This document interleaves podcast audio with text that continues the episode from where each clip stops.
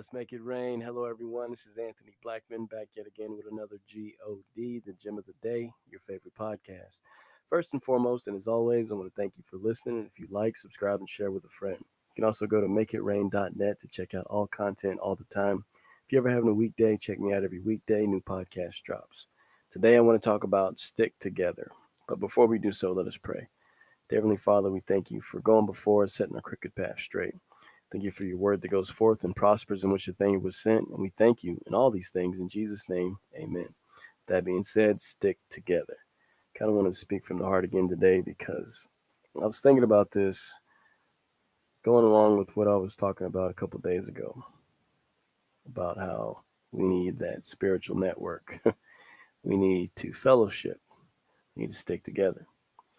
Think about it, even when Jesus gave the disciples power and authority to go out and heal, he sent them out in twos.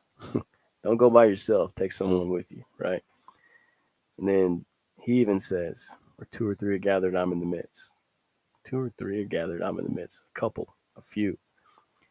It also says that it is not good for man to be alone.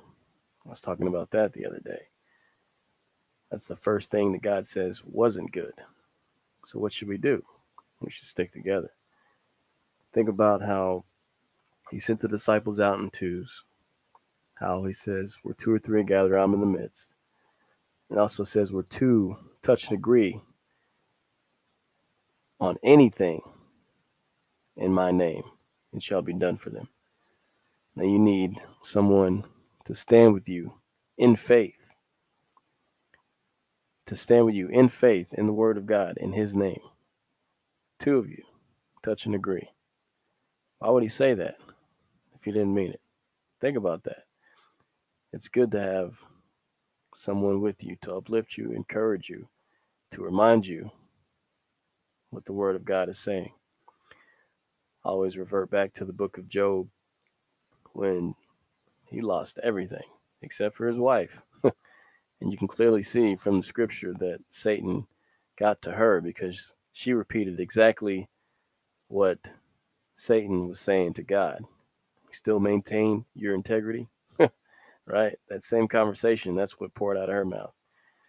So he said, You should just curse God and die. And even though he was going through it, he was still strong enough to say, You're speaking foolish.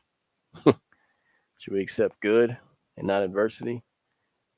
You got to have someone with you to remind you if you ever get off track, hey, you're speaking foolish. We're supposed to be speaking life, speaking those things that are not as though they were, walking in faith. Remember what God said. We need those people around us. That's why it's important to stick together. The GOD, God bless.